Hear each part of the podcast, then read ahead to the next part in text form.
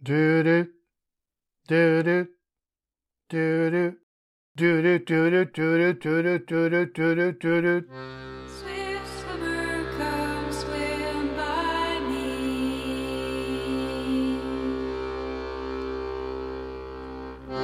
Swift swimmer, come swim by me. It is Shark Week, which means it's the media's job to find the scariest shark stories on the planet and convince you that if a shark isn't going to attack you personally, then a great white is probably going to steal your car or mug your best friend. But our motto here at Skaana is that we are a podcast for fans of fact based reality and reality based facts. And our guest is one of the world's top shark experts, Alessandro de Maddalena. And like sharks, I'm pretty sure he almost never sleeps. Because when it comes to sharks, he does it all. Author or co author of 20 books, educator at pretty much every level, leader of shark expeditions, founder of the Shark Museum in South Africa, and a freaking brilliant photographer of marine life. Me, I'm Mark Leiren-Young, and this is Skaana, a podcast about oceans, ecoethics, and the environment, and this week, sharks. And I've also written a couple of books about sharks. Sharks Forever, The Mystery and History of the Planet's Perfect Predator, is officially for readers from about age 9 and up, but really it's for anyone. And then there is my subversive book on sharks, because it is a baby book. Big Sharks, Small World is for human babies, not baby sharks. Doo doo doo. And I wrote it to introduce babies to the idea that sharks are cool, not scary. And if you would like to help me share more stories about sharks and orcas and octopus and all things eco and aquatic, please join Skaana's Pod at patreon.com or become a paid subscriber to our Substack newsletter, which features bonus stories about all the animals and dishes we cover. You can also help us out just by sharing this episode and our newsletter and our posts, and that matters more than ever because we are pretty sure that Google and Facebook are going to declare us Canadian news, which means they're going to make our links disappear from their pages. If you're not in Canada, trust me, it's a thing. The Canadian government has basically gone to war with social media, anti social media, Google. Yeah. We are still on most social media outlets, even whatever they are calling Twitter this week. I think the official new name is Dumpster Fire. Could be wrong. Our Patreon patrons do get all sorts of cool perks, including bonus content from interviews and sneak peeks at our ocean related projects, like our upcoming documentary version of The Killer Whale Who Changed the World, and my next book, which is all about octopus. You can also support us by buying my books about whales and sharks, or my books that aren't about whales and sharks, which tend to be funnier, or even better, check out my audiobooks since I produce and own all my own audiobooks, including The Killer Whale Who Changed the World, Orcas Everywhere, and my Leacock Medal winner, Never Shoot a Stampede Queen. Oh, Leacock Medal, uh, non Canadian translation. Uh, that's the award you get for writing the funniest book in Canada. None of my orca books or shark books are going to win that award. And now, an interview that is so long overdue. I first spoke to Alessandro de Maddalena when I was researching Sharks Forever, and he gave me the scoop on the two orcas attacking great white sharks. Yeah, just two of them. But the Zoom connection between his home in South Africa and my home on Vancouver Island was too shaky to share on Skaana. So for our celebration of Shark Week, we tried again, and here we are with Alessandro de Maddalena on the truth about swimming with sharks, the secret origins of the orcas who are hunting great white sharks in South African waters, the scoop on what really makes great whites great, and so much more.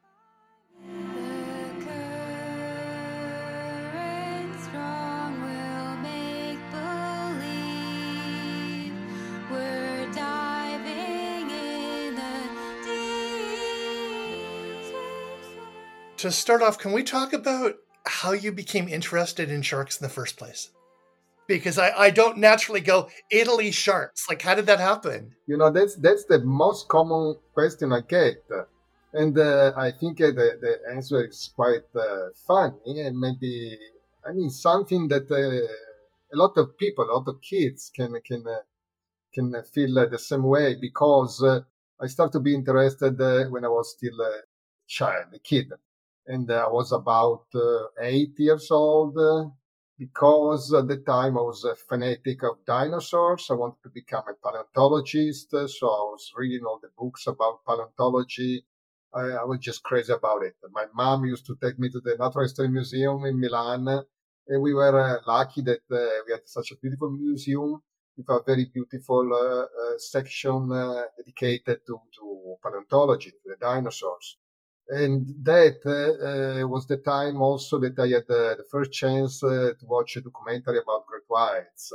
And uh, it's funny because today kids can watch this kind of documentaries all the time because we have internet, we have so many television channels.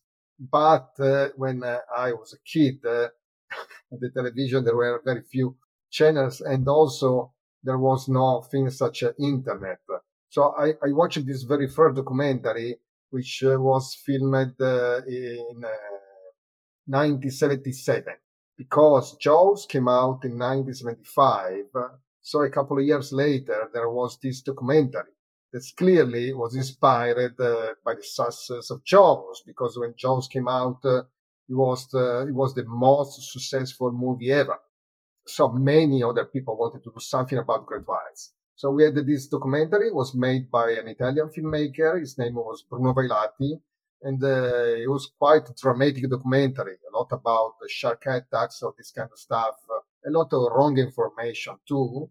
But uh, to me, it was inspiring because it was the very first documentary entirely dedicated on sharks. And at the end, there was a very beautiful part about great white because Bruno Vailati went to South Australia to Dangerous Reef to film the documentary together with uh, uh, Ron and Valerie Taylor and uh, Rodney Fox, big uh, names uh, in the in the shark uh, world, especially in Australia, like pioneers.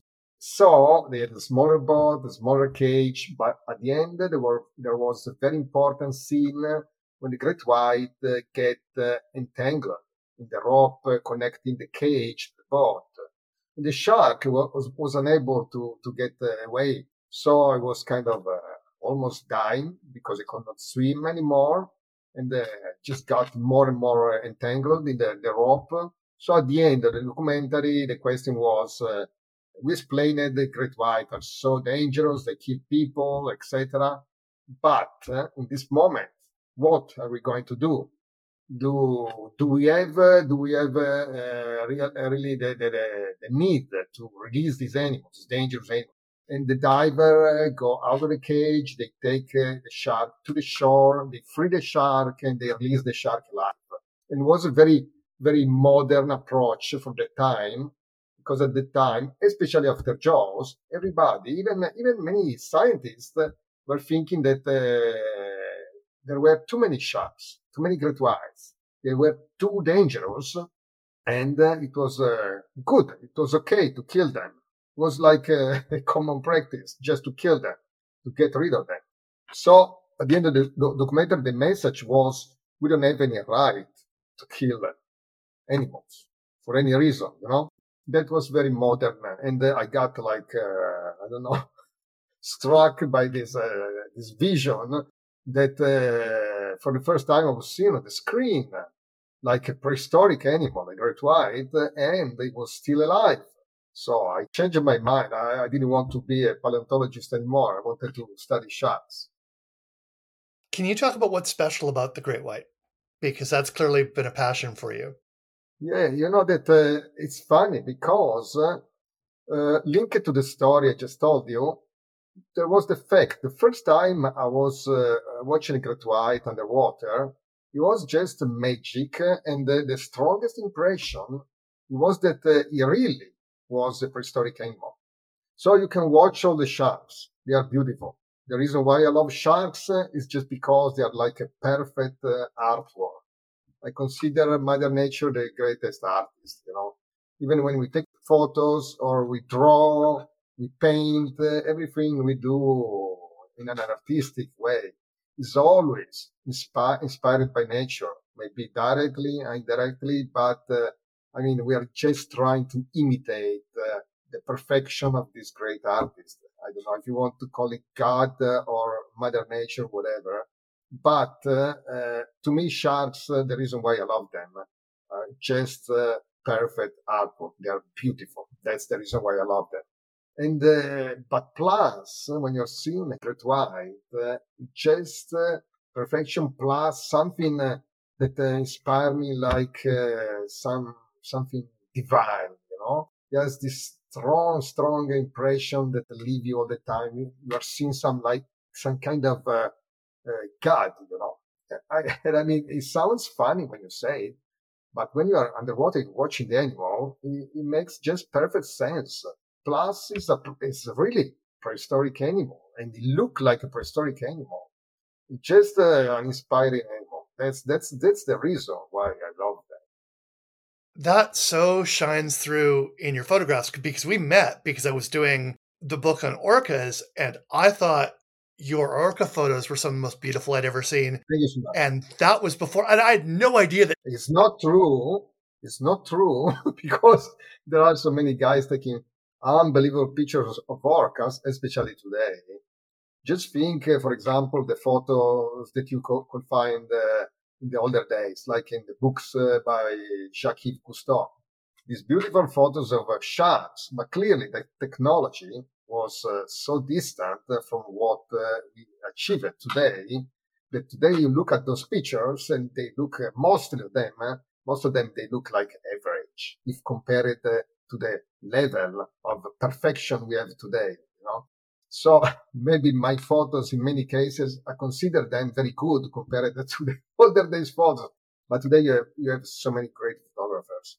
By the way, I want to tell you that uh, I really enjoyed your books, your book about orcas, because uh, also like uh, uh, some kind of a gap because we have uh, beautiful books about orcas, very very detailed, uh, let's say made specifically for the expert, for the cetologist, and then we have some books that are uh, very popular, you know, very light in context. Your book uh, is right in the mid. So it's a book that uh, everybody can read and enjoy, but also it's a book that uh, I'm sure that people working on these animals can still appreciate and still learn something. So, and that's the kind of books that I like most.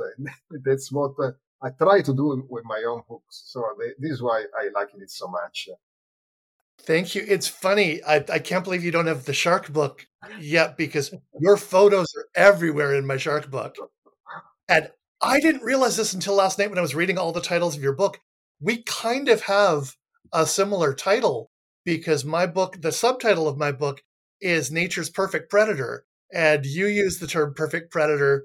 Can you talk about what makes sharks the perfect predator? Yeah, you you know when uh, you talk about uh, that book that uh, it's entitled "Sharks: Perfect Predators," you know, uh, it's funny because uh, when I, I wrote the book, uh, I, I I used actually a different title. It was uh, "Diet and Predatory Tactics of Sharks." So for about almost two years, I was looking for a publisher. Understand? And nobody wanted to publish that book because they were saying, uh, you know, it's too technical.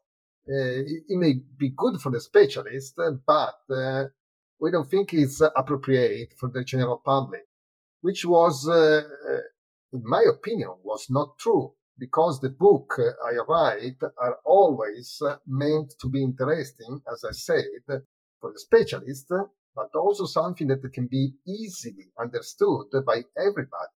So, and that book uh, was uh, written with that idea in mind too. But you know what I did? I just changed the title. Nice. and then, and the, and the picture on the cover. And then in one month, I found a publisher. and then uh, at that, at that point, I also easily found a publisher to publish the book uh, in another language and then in another language. Sometimes just ridiculous, just uh, really about marketing, changing the title, changing the picture on the cover. And I enjoyed anyway writing that particular book, uh, Perfect Predators, because uh, really it is a book about the diet and predatory tactics of sharks. There's something also about uh, the biology of sharks in general, but the focus is really 80% about uh, what the sharks uh, eat clearly depending on the different species, the different location. You know, sharks are opportunistic predators, so uh, their diet will vary not only based on the specific species of sharks, but only depending on the exact location, the period of the year. They switch diet according the area, according the season, according, according on what is more easily available given area.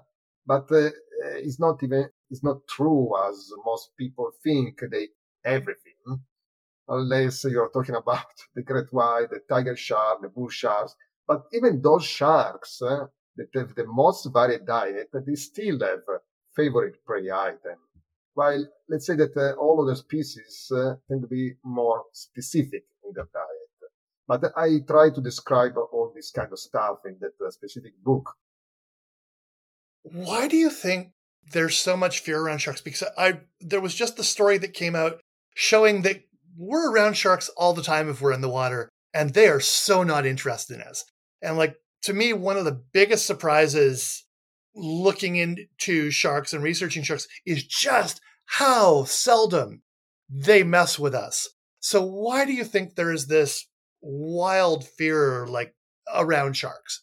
Yeah, it's uh, it's nice that you mention it because uh, uh, just a few days ago, you know, watching all these uh, beautiful videos uh, uh, filmed with, with some drone around the world, and to see the sharks circling the surfboard, circling the swimmers, bathers, people on, on, small boats, kayakers. it's just a real, real thing because give proper idea to the common people about uh, how little sharks care about us, and specifically great whites or tiger shark, you know, the most dangerous species, uh, which we call the most dangerous species only because there are more attacks uh, that uh, can be uh, attributed to those species than to other species. But this doesn't mean that they bite or attack people often. You know that the, the number is, is very little. So when you look at the statistic, on average, about 10 people are killed in the entire world by putting together all 540 species of sharks described to date. And uh, even when you take into account all the cases where people are just bitten and clearly survive, uh, you get uh, an average that can go from uh, 70 per year to 140, maximum something like that. So let's say on average about 100 people bitten by sharks per year all over the world. And as you say, like these images uh, that now we can get uh, through modern technology show to everybody sharks uh, care very little about humans. and in most cases, they don't care at all. One thing that is very interesting about cage diving is that uh, we recently realized that, that uh, when you film the shark coming to the cage or to the bed around the boat, and then the shark leave, and many times you stay one hour, two hours, three hours without any shark around. In most cases, uh, by filming with a drone what's happening around the boat, you find that in many cases, the shark really don't leave, but stay in the area. They are curious animals. They stay around, you know. Just they don't care about your boat, your cage, your divers. They don't come close because they don't care enough, you know. Yes, let's see if something special happen, but uh, they already know that the, the, the bait is not used uh, to actually feed them. I mean, if it's a good operator, the aim of the bait is just to attract the shark, not to feed the shark. So the handlers will do everything so the shark is not going to take the bait. So uh, they know that, uh, and eh, also they know that again, if it's a, good operator, the bait will be small. There will be very, very little to non amount of muscles and fatty tissue to feed the shark. So like the head of a tuna or the gills of a tuna, something like that. So the shark is not really fed, even if he succeeded to take the bait. So the shark learn all this kind of stuff. They learn there's very little or nothing interesting for them. So they get used and they come less and less often to the boat. While people tend to think they are coming to the boat because they want to eat the people inside the cage, which is which is nonsense. Clearly, you can still have some shark very interested in the cage, but this is very, very small minority of cases. Most of them just don't care. And you are praying the shark coming closer and closer so you can take a, a, a decent picture. But uh, to answer your question, because you see, I'm I'm uh, getting old. So when you ask me a question, I go like the blue sharks before getting to the bait. You know? the, circle becomes smaller and smaller, but come on. So the answer is that uh, I, really believe that in most cases uh, the fear was born with Jaws. Because uh, clearly there were communities living in uh, areas where the great whites used to be common, where there used to be shark attacks or shark bites, uh, whatever you want to call them, and uh, they were used to this. So, for example, we take an example, La Réunion Island. That's a French possession, you know, in the Indian Ocean. So what happened is that a lot of people are very afraid of sharks there because some sharks, specifically bull sharks and tiger shark, may bite, sometimes may kill people. But uh, most of the people that have uh, this kind of reaction, let's get rid of the shark. Uh, we have the right to use the water. We have the right to surf. Uh, we have the right to swim. Uh, this kind of attitude, uh, I think, is mostly from people that uh, are actually from Europe, not from people that lived there for many, many generations. You know, let's say the local people, the true local people, are used to the presence of the shark. They consider this a, a natural element of the area. When I first arrived in South Africa, when I first arrived in False Bay, uh, near Cape Town, one of the first things that uh, really left me very surprised was uh, how many people were using the water during the summer months in the same areas where we know the great whites were swimming. And I mean, there is like six months per year, great whites stay very close to the shore. They share the exact uh, same waters with uh, surfers and people swimming, uh, etc. And uh, even when there were plenty of great whites, you had uh, about uh, one attack per year. Most of them were not fatal, which is statistically nothing when you think uh, to the thousands of people using the water every single day, every single day sharing these waters with many great whites.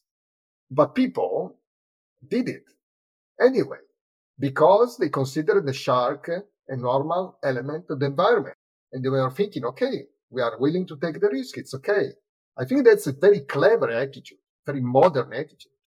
And uh, you see, so in the communities, in the places where great whites or other species, potentially dangerous sharks, used to live, people were not that afraid of sharks.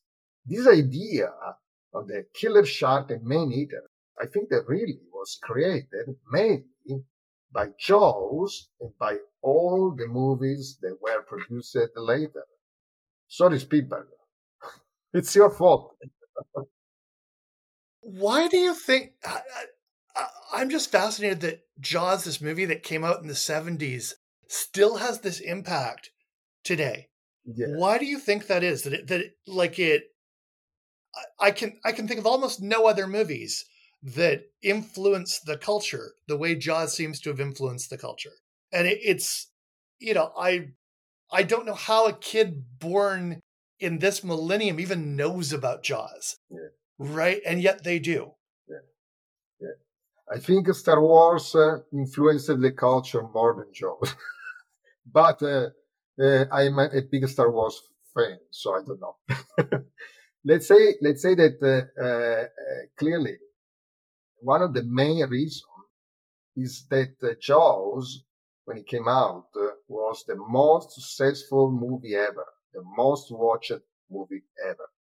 Then clearly, Star Wars actually came came out two years later, and then uh, it beat this record.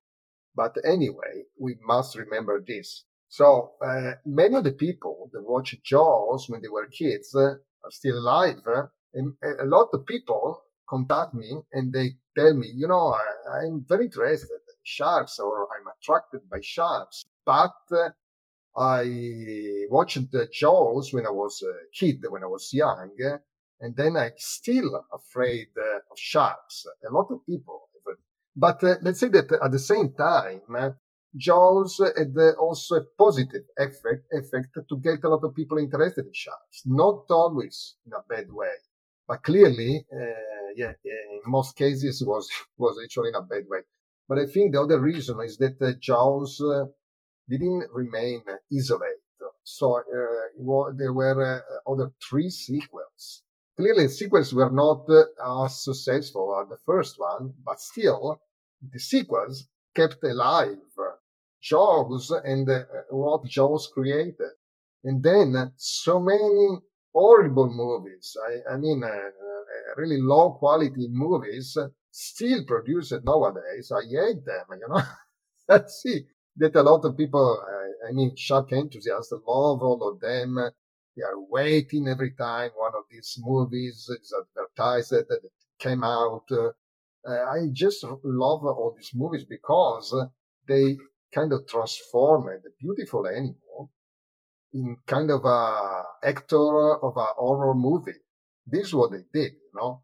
So uh, I found uh, pretty sad that only recently Spielberg uh, came out to say, you know, I'm sorry because uh, I understand that my movie had such a bad impact on sharks. But come on, come on. So many years later, while, uh, for example, you know that Peter Benchley that wrote the novel Jaws, uh, I, I read the, the novel.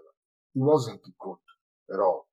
my opinion, it was it's one of the very few cases uh, where the movie is actually much better than the book. but so much better.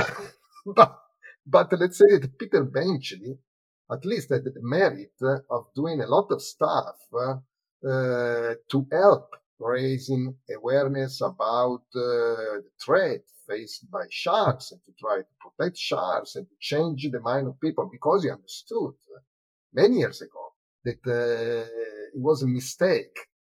But anyway, I understand that uh, Spielberg didn't make the movie to build this uh, bad image of the shark. It just happened. Uh, clearly, they they also uh, didn't have any idea that the movie was going to be so successful and people reacted in, in that way. But uh, I think that that's still the main reason. I mean, not only Jaws, but also all the movies that are still produced so many years later about uh, this image of the shark. And people, you know, people uh, like to be afraid. People like monsters, and people also like to create monsters. In the media, all the time, keeping alive this image. I mean, there are a lot of great journalists that uh, make uh, their job in the proper way and try to raise awareness uh, about all the problems linked to the ecosystem, the shark conservation, etc. At the same time, uh, you know that there are so many journalists that just don't care, and so many media that just want to sell more copies, have more clicks on their, their uh, pages, and so on. When fear uh, still uh, sell very well. So I think it's very sad, but uh, we do our best to change this, this uh, situation, but it's difficult.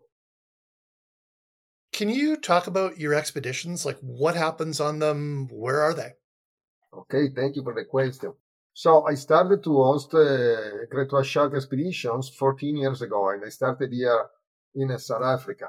Uh, the reason why I decided to start here was because at the time, uh, South Africa, and specifically False Bay, was the best place in the world to observe great easily. I mean, the spot was so close to the shore, uh, just 25 minutes by boat, and it was the best spot uh, to observe the predatory behavior of sharks.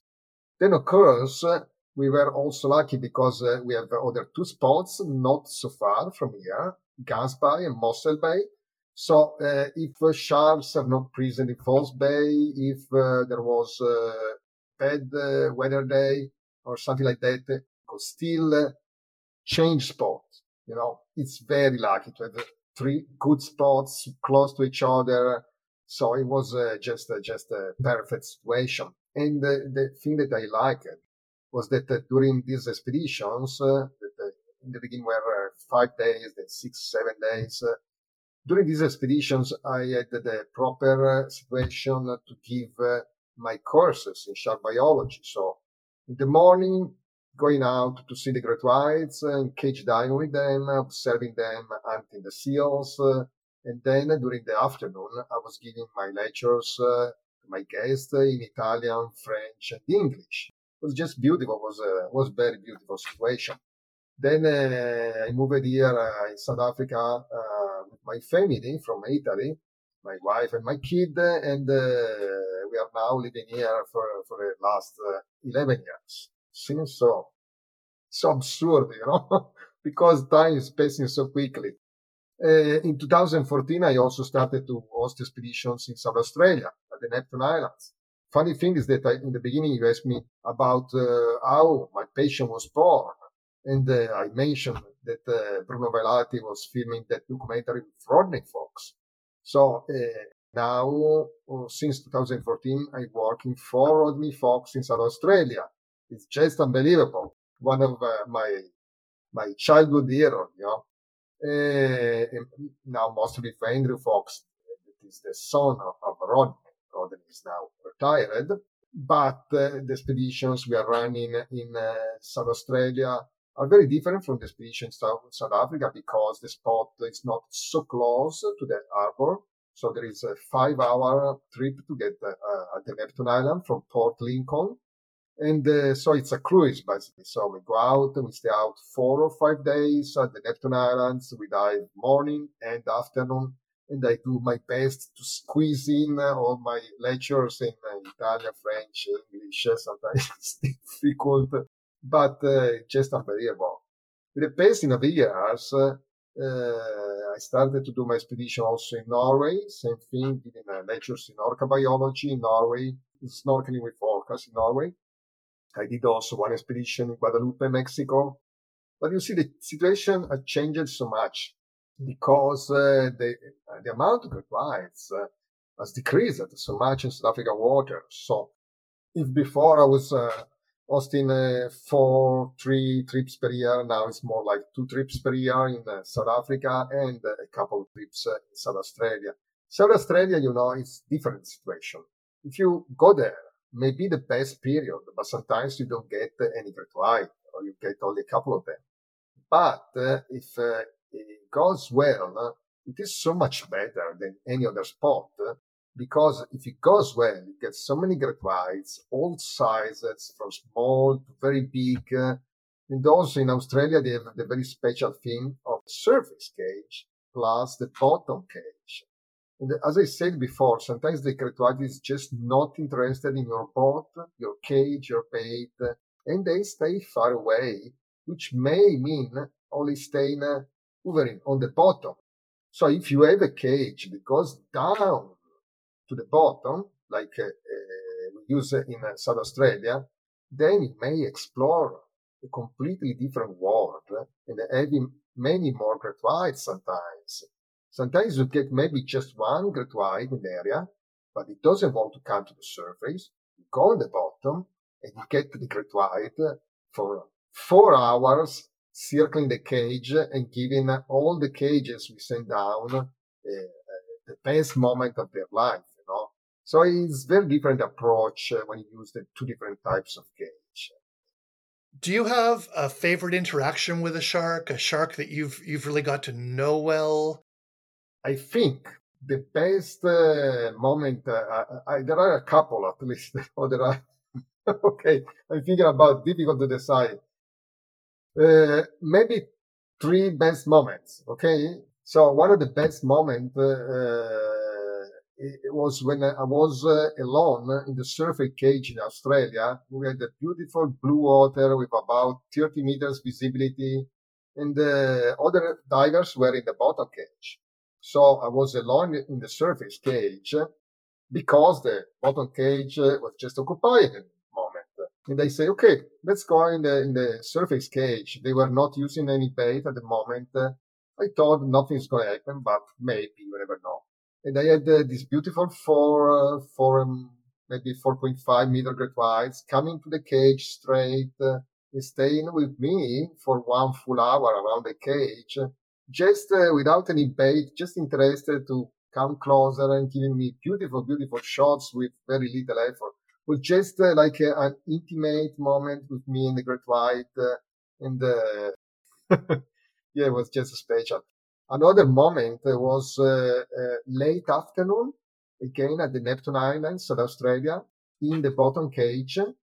The light was going down, so the pictures were getting grainy and more grainy. So I was I was struggling to put the proper setting. It was very dark, and uh, there was this special moment with many great whites around the cage, very large individuals, uh, all from four to five meters, to something like that. Uh, beautiful, coming so close, uh, and with this special light, it really looked like a, a dream.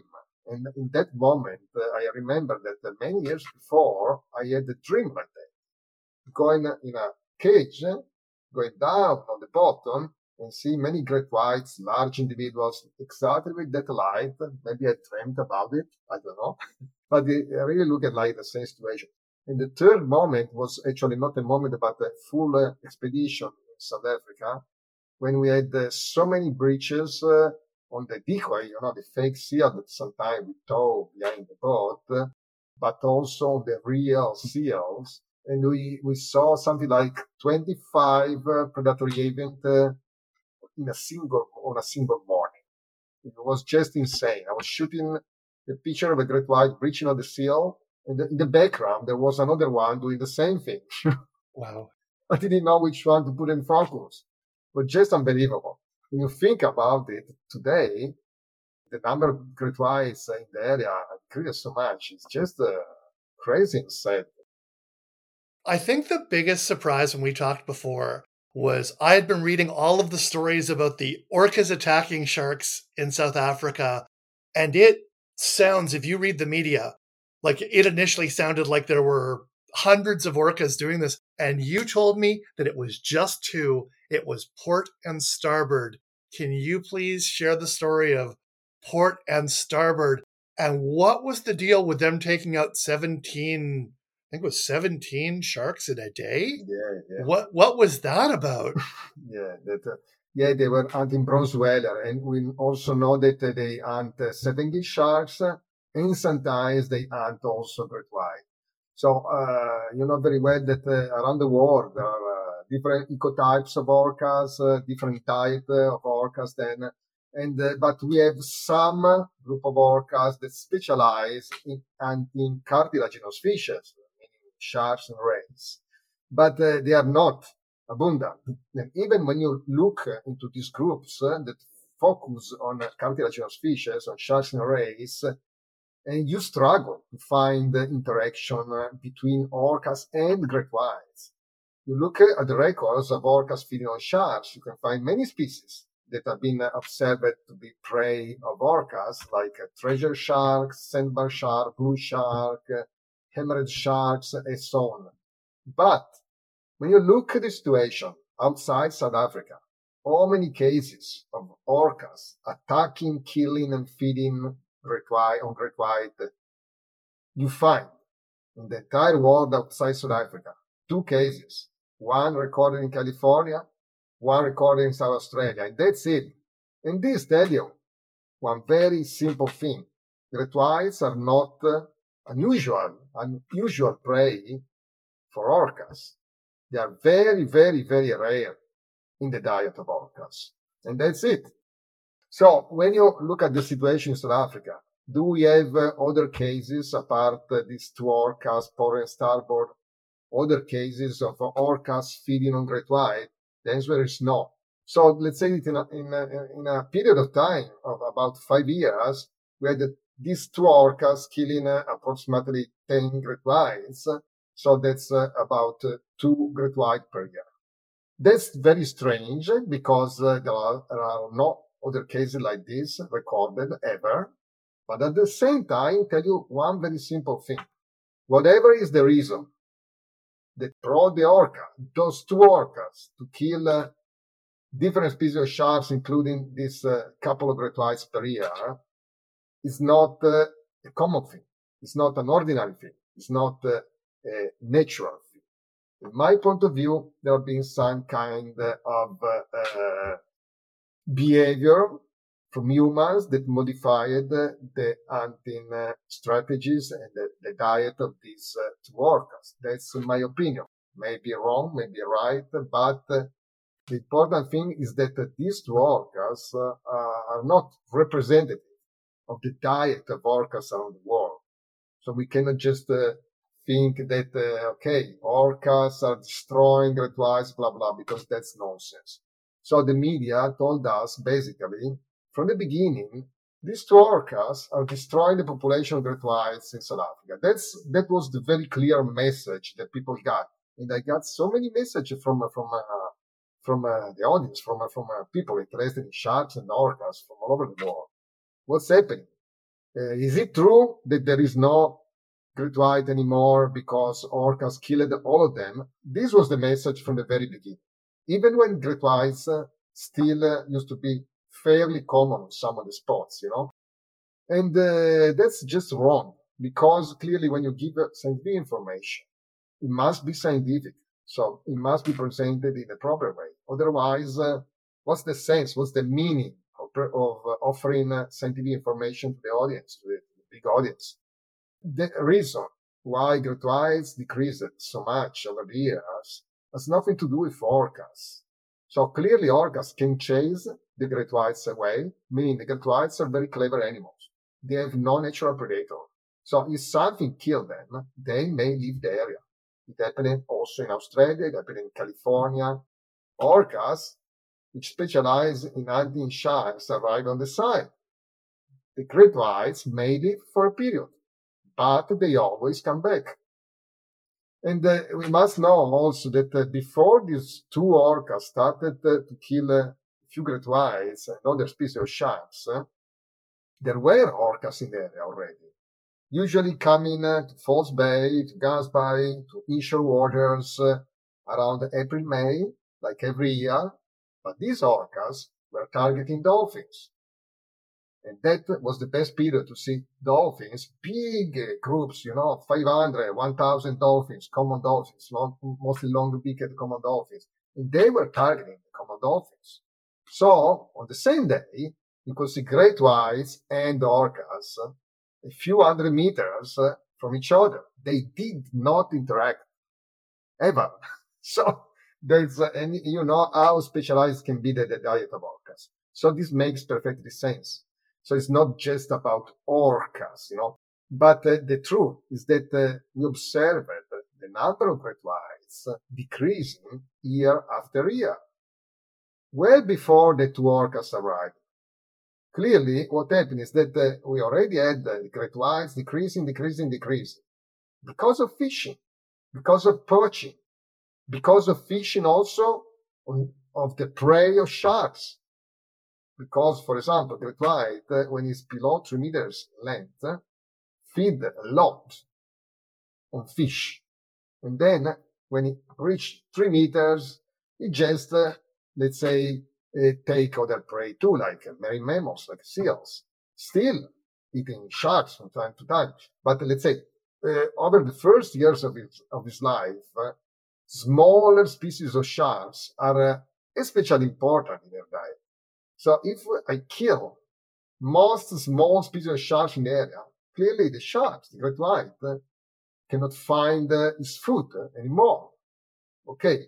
So uh, we have all these problems. And also we have no idea how many great whites are killed in the area because we know there is uh, poaching, there is a lot of bycatch, there is a lot of unchecked fishery going on along the coast. We also observed several times uh, fishing vessels fishing inshore waters, fishing even inside the nature reserve. Nobody's checking, or if they are checking, they are not checking enough. And uh, I think that uh, then it came COVID, uh, things get even more complicated, but still uh, fishermen were going out. Uh, there were, was even less control. And then the situation just got worse and worse and worse year after year. In that situation, the two orcas arrived and chased away the few great whites left. But as I already said, if there are great whites, they always come back. So the, fa- the fact that uh, we have uh, very, very little great whites at the moment uh, in uh, just a little more uh, in Mossel Bay, and then uh, no great white, very, very few great white observed over the last few years in False Bay, it just dramatic because it is sending out uh, a very strong message. These animals are disappearing. And this like happened before in other areas. Take, for example, the Mediterranean Sea. Mediterranean Sea used to be a very important hotspot for great whites. It used to be common in Mediterranean Sea. Now, when they see one, it's like an event. And the same thing is going to happen in South African waters if uh, the authorities, if the government don't do something real. Because uh, having the species protected on paper means absolutely nothing if there is no enforcement. Absolutely. Yeah, we see that here where we have all sorts of laws that aren't enforced. Now, I just wanted to make sure that we mentioned your shark museum. Uh, so, can you tell me all about your? Sh- Thank you so much. can you tell me what the story of your shark museum? Thank you so much. You know, when I was a kid, I used to build uh, little models of shark museums, kiddies things. But uh, I had always this dream. I always uh, adored uh, natural history museums. When I had the, the chance, uh, I always studied, uh, you know, materials preserved in natural history museums. When I have to prepare uh, my Master of Science uh, in Natural Sciences thesis uh, at the University of Milan, uh, I chose to do it mainly based on the findings, the material of great whites in the European natural history museums. And there is kind of a treasure because uh, at the end, uh, uh, when I continued my research of this kind of materials in the entire Europe, after I finished my university studies, at the end I located uh, about uh, 120 uh, specimens of great whites in the Natural History Museum of entire Europe. And then I wrote the book about the great whites preserved in uh, United States Museum. So I always had very strong interest in museums. So uh, at the end of 2021, uh, we opened this tiny shark museum in Simonstown, Cape Town, and uh, I finally had the chance to make uh, come true my dream uh, of having my own shark museum. It's a tiny space. uh, We have just a very small exhibit, but I think it's a very cute space. And I see the people that visiting enjoy it very much. And the main thing is that uh, I use this space uh, to give talks, to give lectures about shark biology. So to raise awareness about uh, how wonderful they are, the fact that uh, they are decreasing all over the world, uh, and uh, talking the truth about the decreasing of great whites in South African waters, but also about their diet, their anatomy, the different species you can find in these waters, and sometimes talking about uh, other areas like uh, great whites in the Mediterranean Sea, the great whites in South Australia, and uh, sometimes I also invite uh, other uh, speakers to speak about uh, other uh, topics related to marine biology or ichthyology or natural sciences in general. So, yeah, thank you for asking. I'm very happy about it. And it's also important because uh, when I'm hosting my Great White Shark expedition here in South Africa, I have the proper space to give my talks to the expedition guests. Perfect. Thank you so much. Thank you so much for doing this and for all that you do for sharks. Thank you so much uh, for your beautiful work. Uh, I hope that uh, we are having a chance to collaborate on more projects and do something beautiful together. It would be my pleasure. I would love that.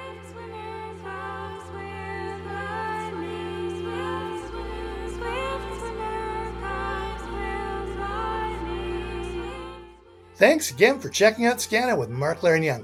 Please subscribe so you don't miss upcoming interviews with Howard Garrett on the story of Tokitae and the impact and legacy of orca expert Ken Balcomb. Author David Shiffman on shark myths, Rowena Rae on the stories of salmon, Octo experts Jennifer Mather and Donna Stoff on the ethical treatment of octopus, and please join our pod at patreon.com or Substack. Your support helps us pay for the tech and the people required to make this happen. And the more support we get, the more we can do. I'd like to thank all our Patreon patrons, including Susie Venuta, Simon McNair, Robert Anderson, Solomon Siegel, and Joseph Wask. Skaana is also brought to you by Orca Publishing, publishers of my three books about whales for younger readers and my two books about sharks for younger readers, and our friends at Eagle Wing Canada. Please follow us on social media and share the show with your friends. And since we may no longer be on social media because of Canada's war with Google and other news scraping sites, share it with everyone. Reviews on your favorite podcast provider are always appreciated. If this podcast didn't work for you, I'm spitting chicklets. Skaana is stationed in Saanich, BC, territories of the Wasanich, Songhees, and Esquimalt peoples. Our executive producer, the always awesome Rain Banu, the Skaana site, and so much more, courtesy of our Wizard of Web, Katie Brown. Skaana's theme song, Skaana, is by Leah Abramson. Audio awesomeness, courtesy of Skaana's powerful new producer, Bug Lewis. Do do do do do do do do do do do do do do do do do